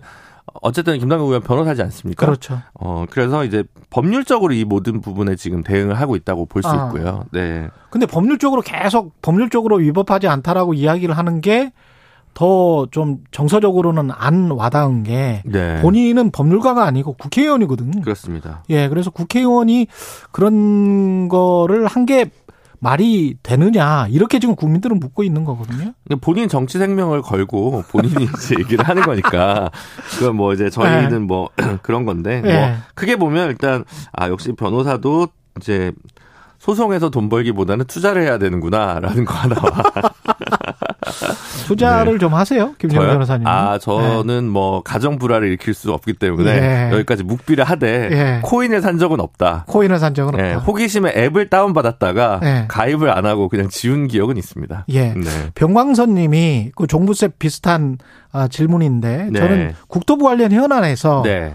다주택자를 제외해야 하는 것은 아닌지 궁금하네요. 네. 그러니까 어쨌든 법적으로 현재는 그게 문제가 안 됩니다. 법적으로 문제가 안 그게 된다. 이제 뭐 옛날로 거슬러 올라가면 자기 양심이지. 그러면. 종부세 합헌이다 위헌이다 헌법재판소에서 결정할 때 예. 예. 헌법재판관 중에 종부세 내는 재판관이 없었을까요? 어, 그- 그렇지. 예. 예, 그렇죠. 네, 근데 그 경우도 이제 전부 다 그러면 아무도 할 수가 없어. 없는 경우도 발생할 수 있고 그 그래서 돈 많은 사람 국회의원 못 돼. 아, 네, 뭐 돈 많으면 국회의원 할까요? 아, 그 정봉준 의원님 하셨죠. 예, 네, 예, 예. 본인 자유니까. 예. 음. 그렇군요. 근데 법적으로는 이제 어쨌든 현재 이해충돌에 당장에 걸리진 않습니다. 다만 음. 김남국 의원을 좀 고깝게 보시는 분들, 예. 또 정치적 반대파 이런 분들 있지 않습니까? 예.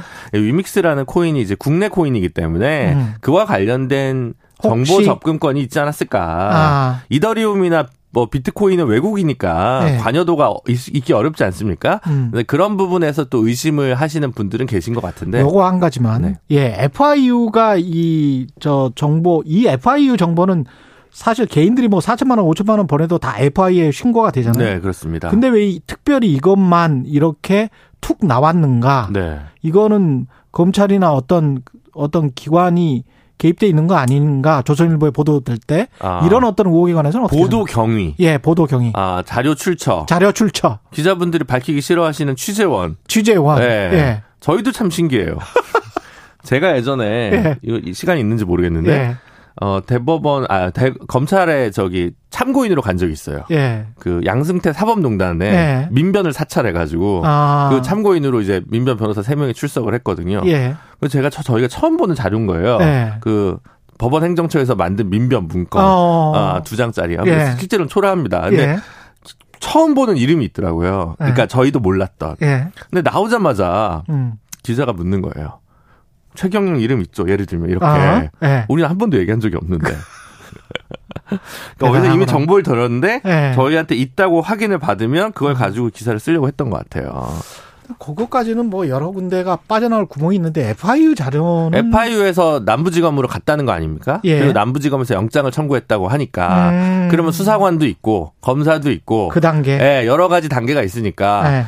이 아무래도 그 취재원이 외통수로 걸리는 경우에는 잘 보도 안 합니다. 그렇죠. 기자들이 제가 알기로는 그렇습니다. 그렇죠. 그렇죠. 예. 그렇죠. 여기일 수도 있고 여기일 수도 있어라고 예, 흐릴 네. 수 있을 때 보도를 하는 것이 저는 그 보도 관행으로 알고 있는데 제가 틀립니까? 주 기자님? FIU는 진짜 빼낼 수가 없어요. 아, 그쵸. 검찰 단계에서 예. 빠진 거죠. 예. 그렇게 제가 생각합니다. 그거는. 화가 날 수 있습니다. FIU는 절대 빼낼 수가 없습니다. 하지만 이제 뭐 취재하신 기자들은 압수수색 영장 들어와서 뭐 FIU에서 빼드 그 빼낼 수도 있는 거 아니야? 뭐 이렇게 주장할 수도 있겠지만 네, 그럴 수도 있고 뭐 네. 법원에 압수수색 영장 들었는데 누가 이렇게 슬쩍 본 거 아니야? 이렇게 볼 수도 있을 거고 뭐 네. 할 말은 많겠지만 네. 아무도 모르겠죠. 예. 네. 최강 로스쿨 김준우 변호사였습니다. 고맙습니다. 감사합니다. 예.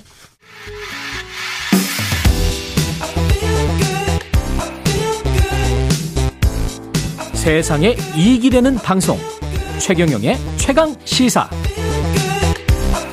네, 윤석열 대통령과 기시다 후미오 일본 총리가 후쿠시마 원전 오염수 방류 문제 관련해서 한국 전문가들의 현장 시찰단 파견에 합의했는데요.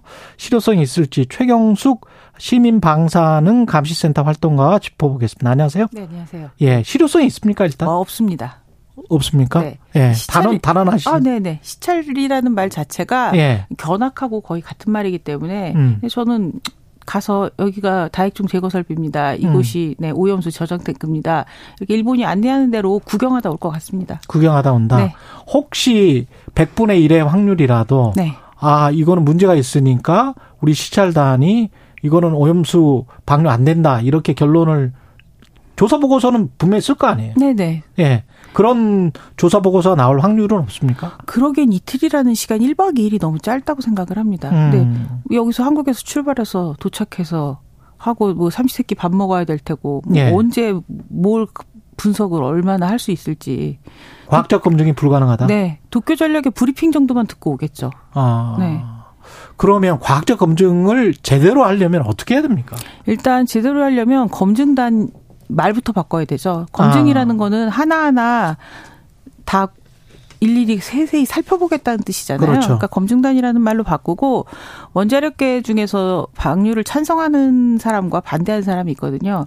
예. 네, 그러면 뭐 그 구성 자체도 사실 반반으로 냉정하게 해야 하고 아. 해양 오염에 관련되는 거니까 해양 전문가, 환경 오염에 관련된 거니까 환경 오염 전문가. 또이 네. 문제가 오염수가 버려질 경우 사람들의 어떤 그 사회적인 그런 피해도 있거든요. 예. 네, 그럼 뭐 사회학 전문가, 음. 저는 그런 민간 전문가들이 들어가야 된다고 생각을 합니다. 근데 네. 전문가 구성이 정부가 위촉하는 사람들이나 정부 관계자 위주로 가는 건가요, 지금? 그, 지금 그런 정보가 알려진 게 아무것도 없습니다. 아무것도 없고. 네, 23일 날인데 버- 이제 벌써 한 몇, 어, 얼마, 얼마 안 남았네요. 남았잖아요. 근데 예. 어떻게 구성을 하겠다는 건지 저는 예. 너무 우려스러운데 더 우려스러운 건 국민의힘에서 일단 했- 지금 하고 있는 일을 보면 전문가 구성 집단이 되게 많이 보여서 어. 네, 국민의힘에서 우리 사 우리 바다 지키기 뭐 TF를 만들었는데 예. 거기에서 안병길 의원을 통해서 토론회를 한 두 번을 했어요. 예. 근데 뭐, 뭐어원 방사능 오염수 해양 투기를 찬성하는 입장을 가진 음. 원자력계 전문가들을 모아서 음. 우리 바다에 영향 없고 또 뭐 우리 신체 그 중에서 그, 그 전직 교수님 한 분은 세슘에 오염된 생선이 이제 백베크렐이라는 어떤 단위가 있거든요. 킬로그램당 예. 검출되는 게 지금 우리나라 식품 기준인데 음. 100베크렐씩 매일 검출되는 생선을 매일 먹어도 괜찮다는 주장을 했던 분이 아. 여기 패널로 참여를 하셨었어요.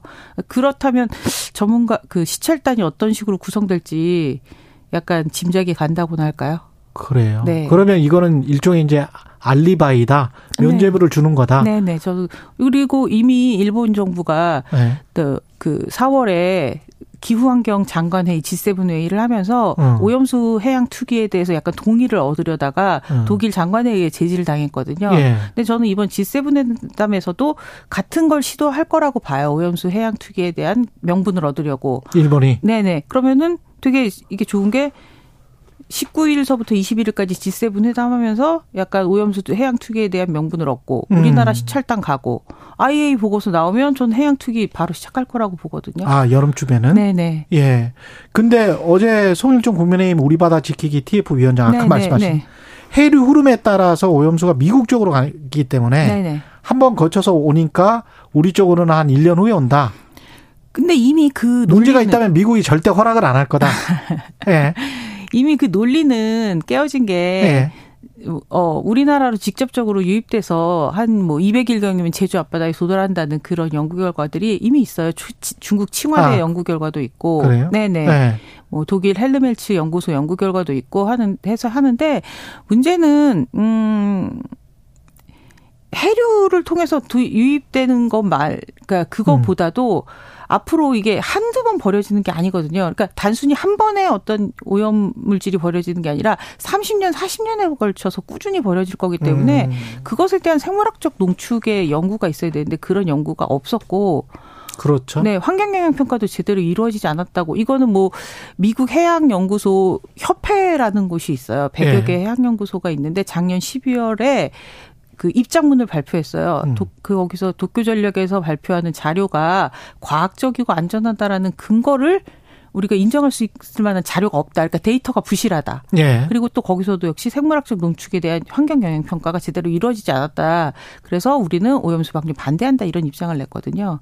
근데 이게 전무후무한 일이잖아요. 아, 인류사에. 그렇죠. 그렇죠. 인류사에 전무후무한 일인데 네. 그러면 이게 과학적으로 검증이 가능할까? 네. 게다가 인체 영향, 인체에 어느 정도 농축이 될지 그리고 생물에 어느 정도 농축이 될지 이거를 알 수 있을까? 아니 없습니다. 그러니까 전문가라는 구성 자체를 할 수가 없다고 생각을 하거든요. 과학적 검증이 불가능하다, 애초에. 네, 네. 아, 그런데 이제 이미 아 그러니까 지금 원자력 발전소를 가동하는 나라에서 음. 그 이제 배, 배출하는 어떤 그런 온배수의 방사성 물질이 어느 정도 섞여 있어요. 그러니까 네. 그런 것들을 통해서 약간의 연구 결과들이 있거든요. 그러니까 네. 미루어 짐작할 수는 있습니다. 그러니까 2001년에 영국 브리스톨 해변에 네. 그 삼중수소 오염을 연구한 논문이 있었는데 예.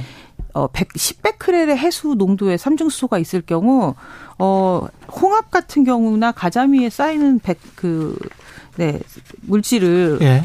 저기 한 적이 있거든요. 예. 근데 그 농축액이 생, 상상을 초월하는 수준이라서 음. 그런 연구 결과들을 보면 충분히 짐작은 할 수 있습니다. 네. 홍합이나 가자미 네네. 주로 밑바닥에 사는 네네. 그- 바다 밑바닥에 네네. 사는 생물들이네. 네. 저서, 그러니까 오염수가 버려지면 네. 결국 해저 토양에 방사성 물질이 가라앉거든요. 그러면 예. 이른바 저소생물이라고 하는 음. 그러는 뭐 바닥에 먹, 그렇죠, 먹 그렇죠. 네, 그렇게 예. 하고 먹이 사슬의 맨 밑에 있는 예. 생물들이 오염이 될 수밖에 없습니다. 가장 빠르게. 그러면 그것들이 조개류랄지 뭐 이런 그렇죠. 것들이네. 네, 네. 예. 근데 뭐 반론 차원에서 한번 이런 네. 질문을 드려볼게요. 그럼 우리가 원자력 발전소를 할 때 그 원자력 발전소 옆에서 고기를 잡는 분들 네, 있잖아요. 네, 네, 네. 그거 같은 경우는 어떤가요? 어, 그러니까 일본 정부도 계속 우리나라 원자력 발전소의 예를 들면서 니네도 네. 뭐 온배수의 방사성 물질 나오지 않냐 이렇게 얘기를 하는데 네.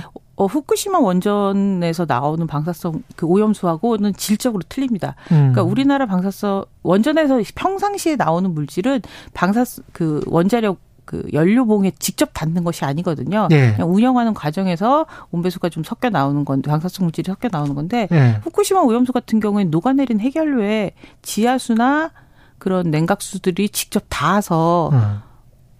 고스란히 방사성 물질들이 녹아 나오기 때문에 그 독성의 수준이나 방사 포함되는 방사성 물질의 종류가 완전히 다릅니다. 아, 그리고 방류를 한다면 네. 어느 정도 수준까지 한다는 게 그 가령 막걸리로 비유를 해보자면 네. 막걸리 그대로 세워놓으면 위에는 청주처럼 떠 있고 네. 좀 맑고 네네. 밑에는 좀 슬러지처럼 아, 지금 명확한 지적이십니다. 그렇게 돼 있잖아요. 네네. 근데 이 오염수도 꼭 그럴 것 어, 같거든요. 네, 맞습니다.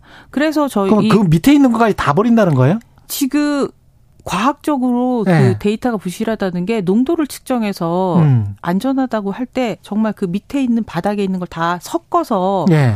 평균을 내서 그- 흔든 하는 다음에. 건지, 네 그렇게 하는 다음에. 건지 아니면 맑은 물만 떠서 괜찮다고 하는 건지 어. 조차도 알려지지 않았고 당연히 버릴 때는 골고루 섞어서 버리겠다는 건데 저는 일본 정부 지금까지 해온 행태를 보면 뭐 한 처음에야 잘 뭐 물에 섞어서 농도 이하로 버리겠다는 음. 어떤 그런 걸 하겠지만 결국은 저는 날 것 그대로도 버릴 수 있다고 생각을 하고 현재 지금 또 오염 그 지하수를 통제를 다 하질 못해요.